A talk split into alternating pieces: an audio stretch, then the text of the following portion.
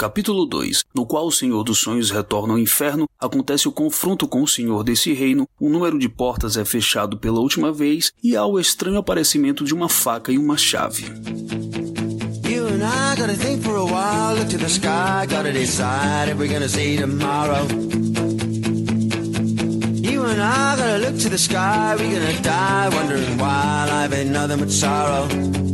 Cause it's gonna be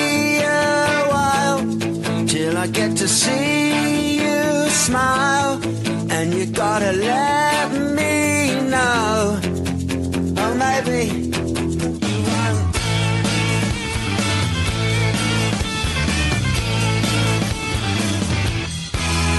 Morpheus chega ao portão principal do inferno, que, por incrível que pareça, antes de sua visita sempre estava aberto e agora está fechado. Então, ele corta caminho e se transporta logo para o abismo onde estaria a cela de nada. Como ficou bem claro na edição anterior, ele está preparado para uma batalha, mas descobre que ela foi removida, ou melhor dizendo, partiu junto com os demais moradores do inferno. Mauro, fala sobre esse plot twist duplo carpado e a topografia desse inferno. Você consegue arriscar um palpite de onde teria saído a inspiração New Game aqui? Esse é o, o capítulo desse arco que eu acho que é o mais bonito, assim, visualmente mais impressionante de todos. É, aqui o Kelly Jones voando baixo, né, na retratação dele do inferno, de algumas pessoas sofrendo os tormentos, a vastidão do inferno, e você vê logo no começo, né, a hora que o Morpheus chega na, nas portas do inferno, tá aquela estrutura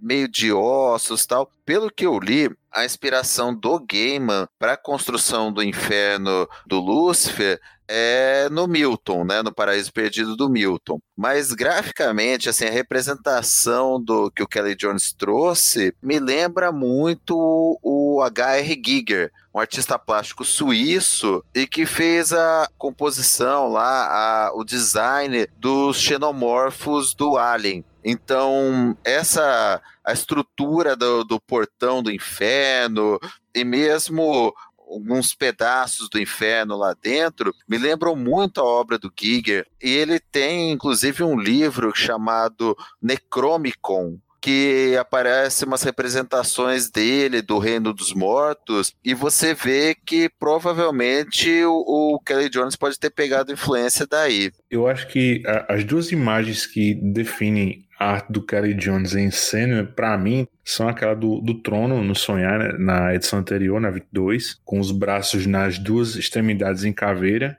o encosto apontando para cima, assim, bem com a montanha rodopiando, né, cheia de velas lá em cima e assim um círculo assim similar ao olho de Sauron, né? Aí nessa 23, cara, eu acho que é esse castelo sem fim, né, do inferno, essa página dupla. Parece tudo como esculpido, né, com ossadas, não sei, é difícil até de descrever, né? E eu acho que é é a, graça dele, né, ser assim indescritível, né? Você só vê o Morpheus lá embaixo, né, no cantinho inferior direito da página, cara, é lindo, velho. Não, essa página é linda. E ela me lembra muito, essa especialmente me lembra muito a obra do Giger. Você vai dar uma olhada nas obras dele no Necromicon, nas concepções dele do Aliens, elas são assim mesmo, é uma coisa meio demoníaca, meio tecnologia com orgânico, com aquelas costelas à mostra, aquelas ossadas, aquele exoesqueleto.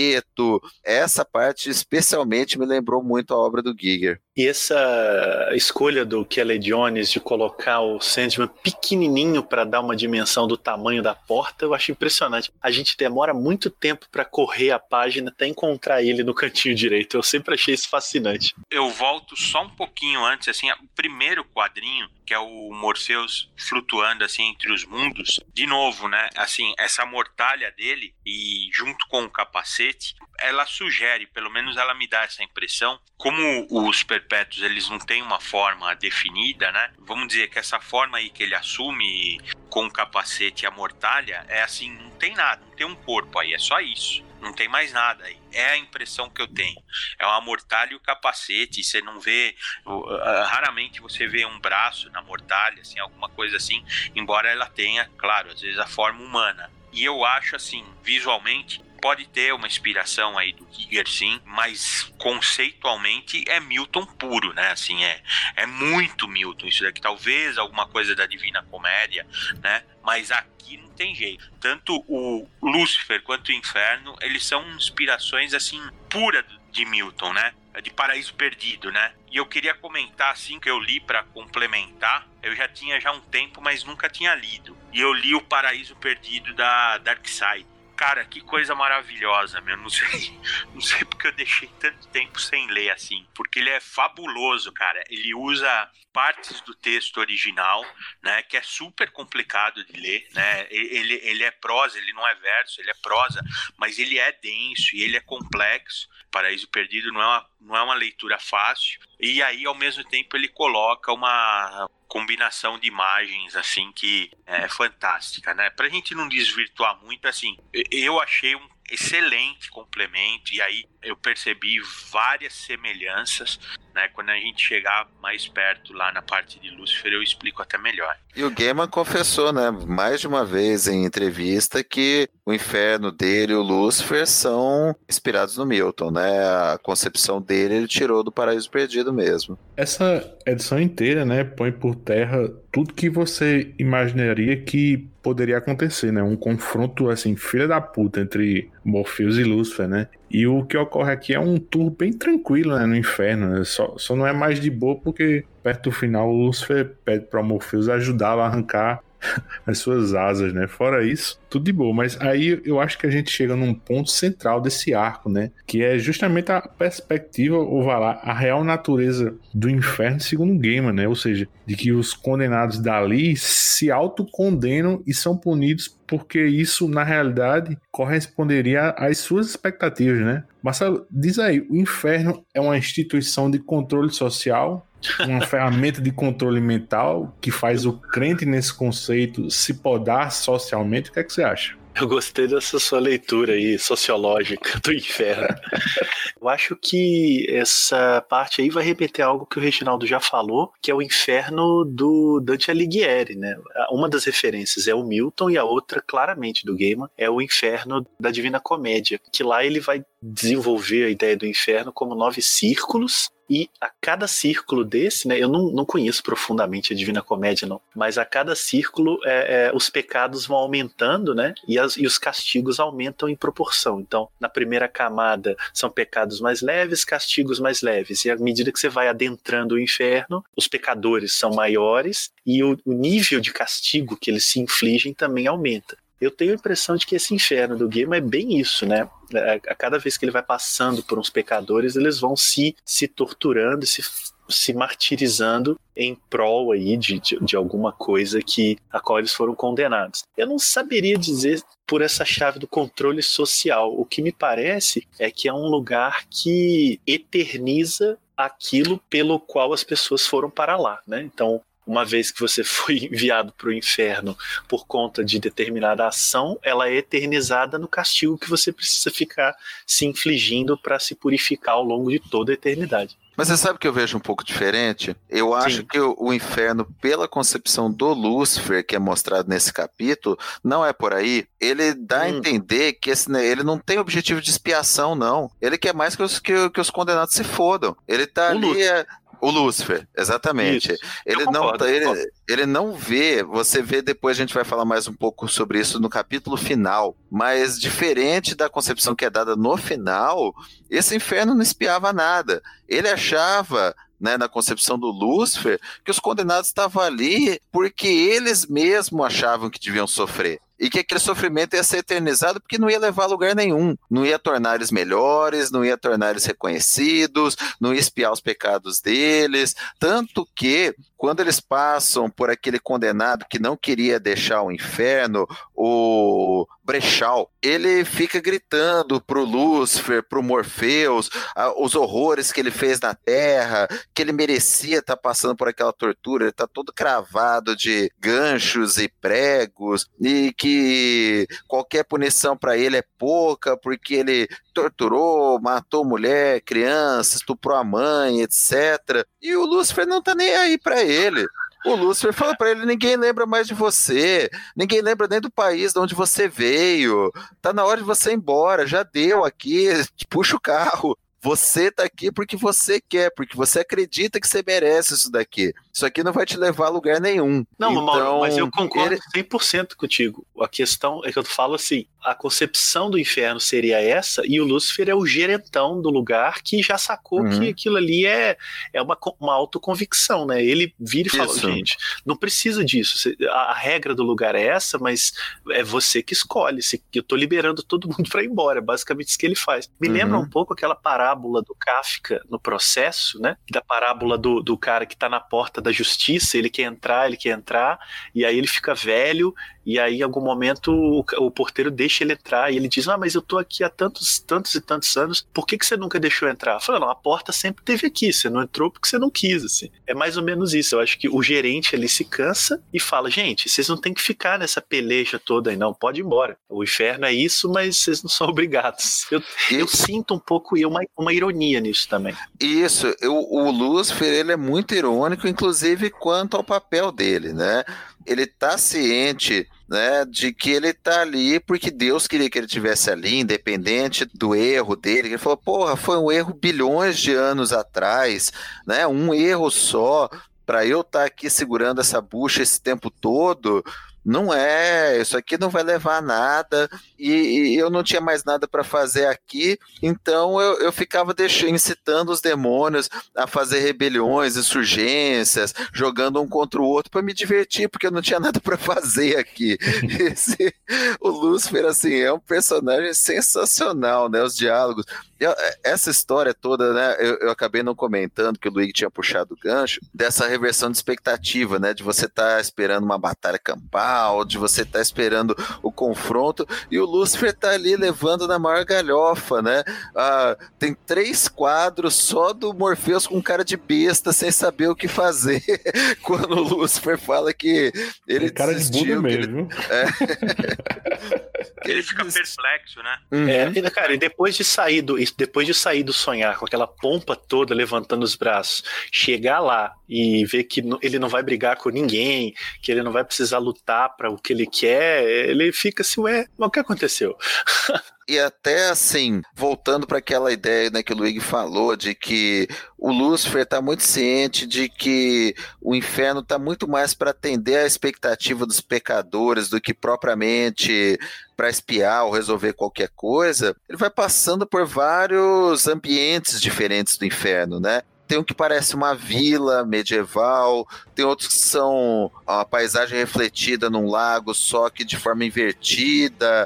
Tem aqueles demônios bizarros que ele encontra, que são os que estão se recusando a sair do inferno, que parecem aquelas criaturas do David Cronenberg, né? O, o demônio de terno e cabeça de mosca ali. E Não, tem uma área industrial, né, Mauro? Isso, tem, tem uma, uma, área industrial. industrial e chaminés, assim. E tem outra que ele passa que é tipo uma sala de escritório, que tem ali tapetinho, mesa, cadeira presidente, computador, para mostrar que assim, tem inferno para todos os gostos. Cada um ali ia ficar sofrendo eternamente da maneira que melhor lhe aprazia, da maneira que, que ele achava que ele devia penar, né?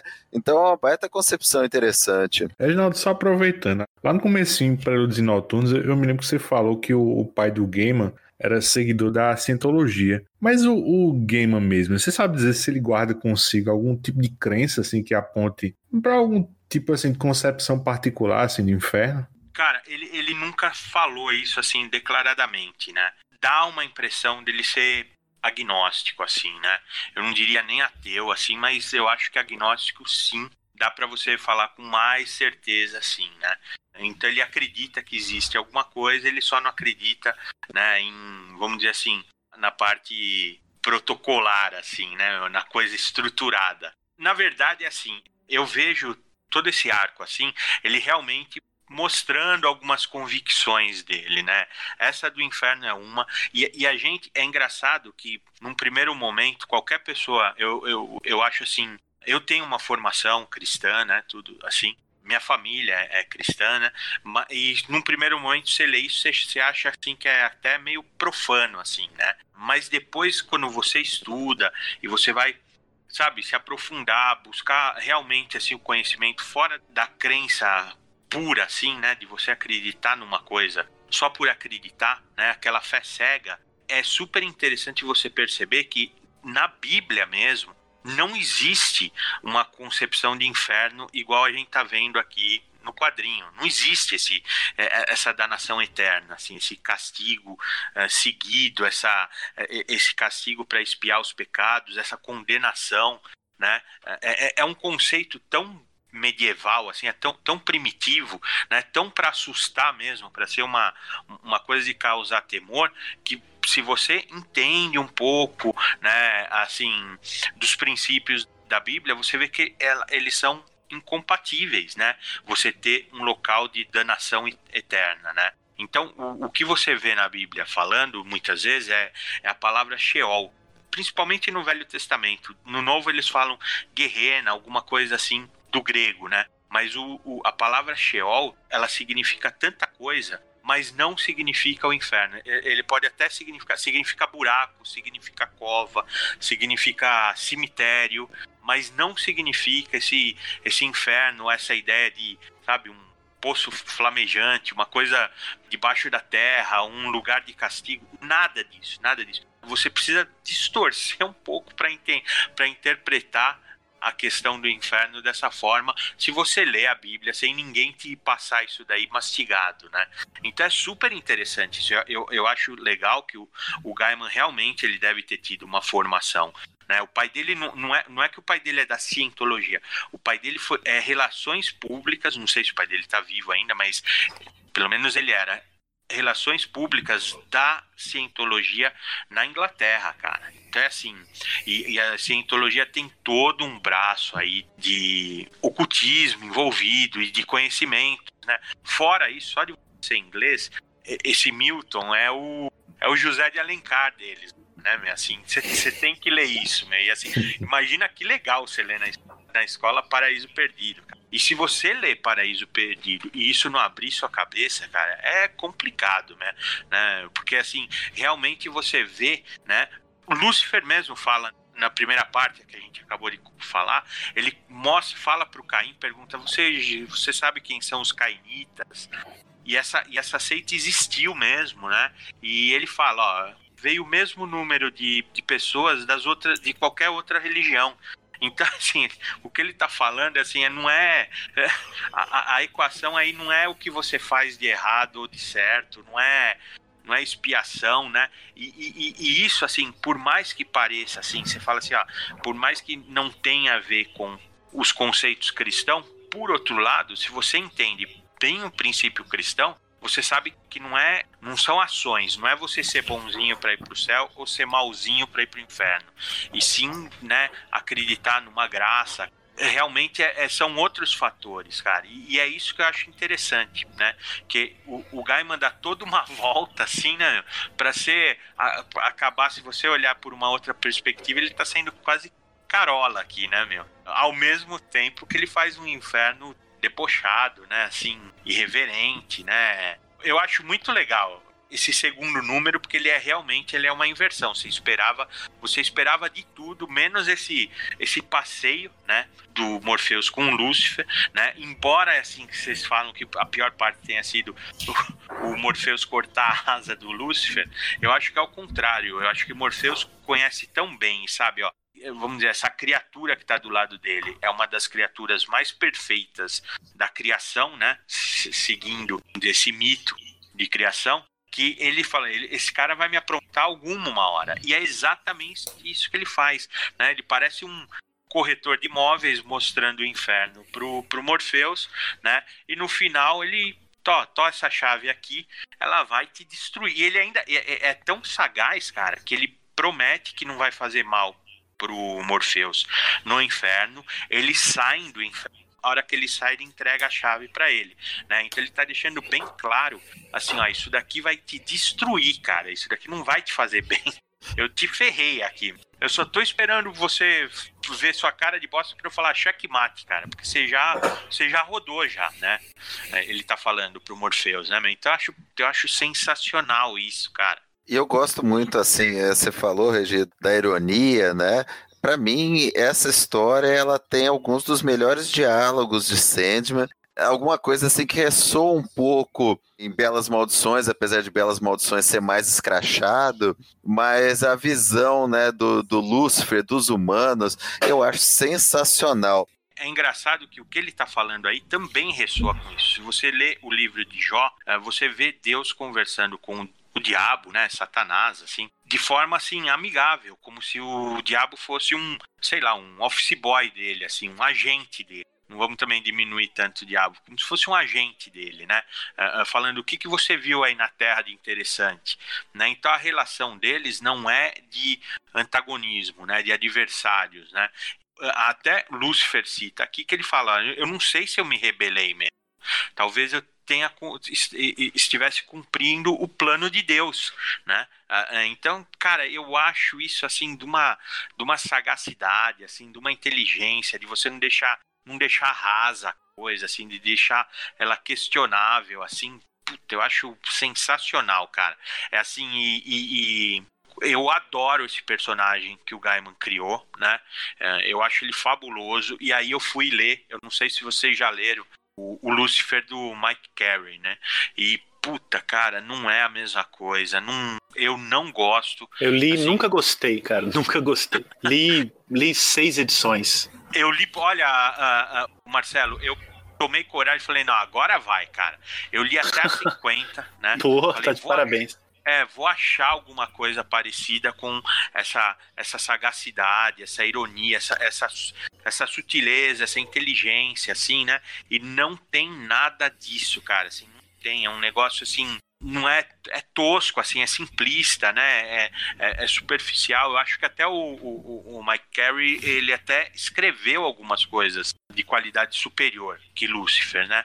E, e aí ele tinha, ele tinha uma matéria-prima fabulosa, né? Assim, muito fabulosa. E ele, cara, desperdiça isso, né?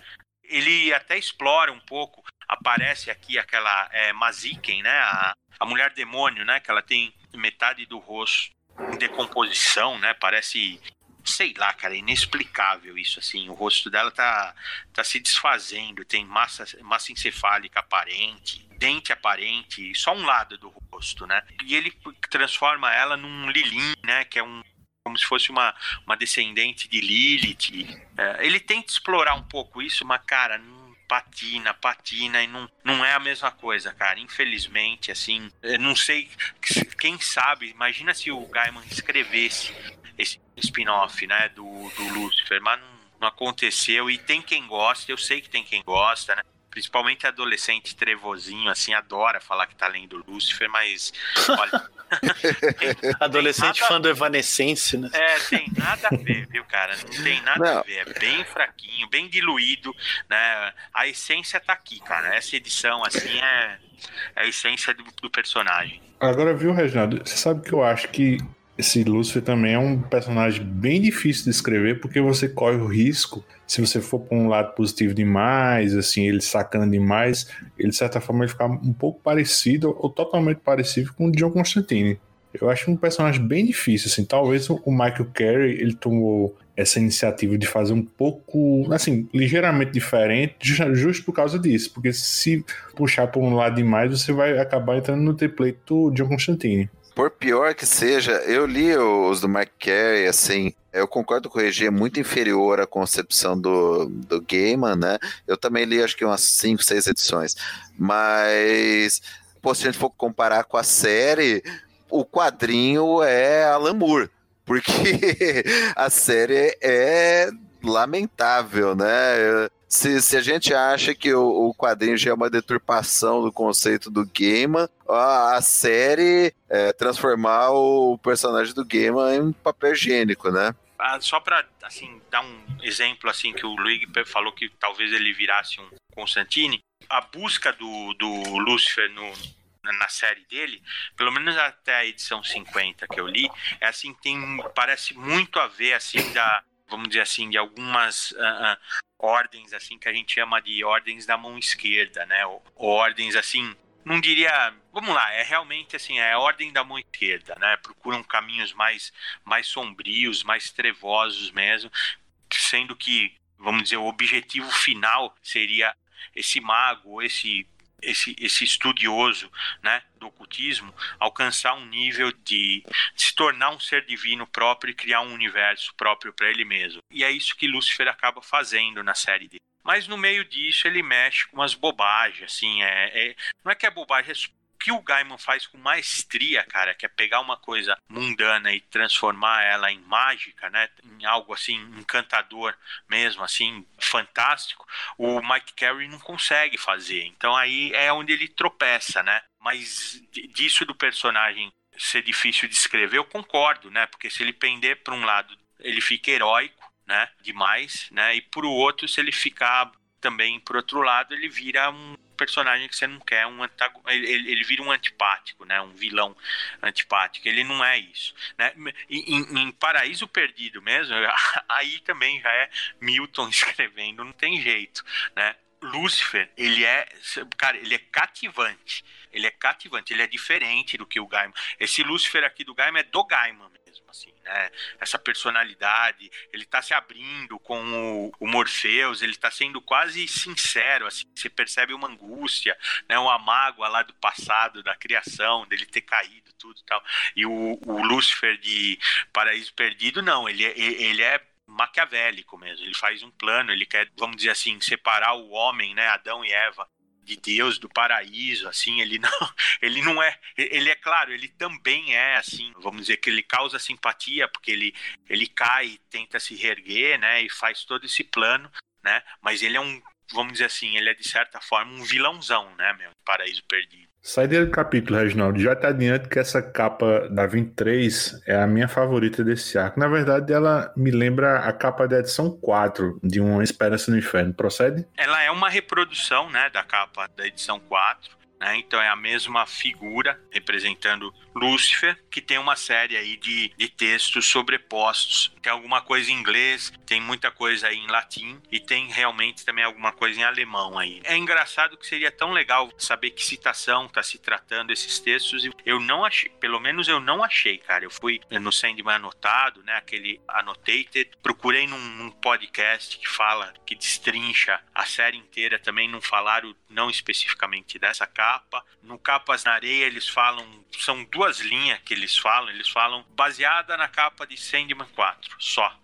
né? E ele é assim, pô, é super interessante, assim, né? Sendo que a edição original da Globo, né, que tinha a quarta capa com um detalhe estourado, é o olhar específico aqui de Lúcifer, né? E ele tá com um olhar triste, ele não tá com aquele olhar, sabe, vou ferrar com Morpheus. Não, ele tá triste nessa capa, assim, que é, é, é mais intrigante ainda para você pensar, né? Pena que não tem muito material. Ela é linda, cara, né? Ela tem esse tom cobre, né? Um tom vermelho, assim. Ela é maravilhosa, mas tem muito pra gente pesquisar, não.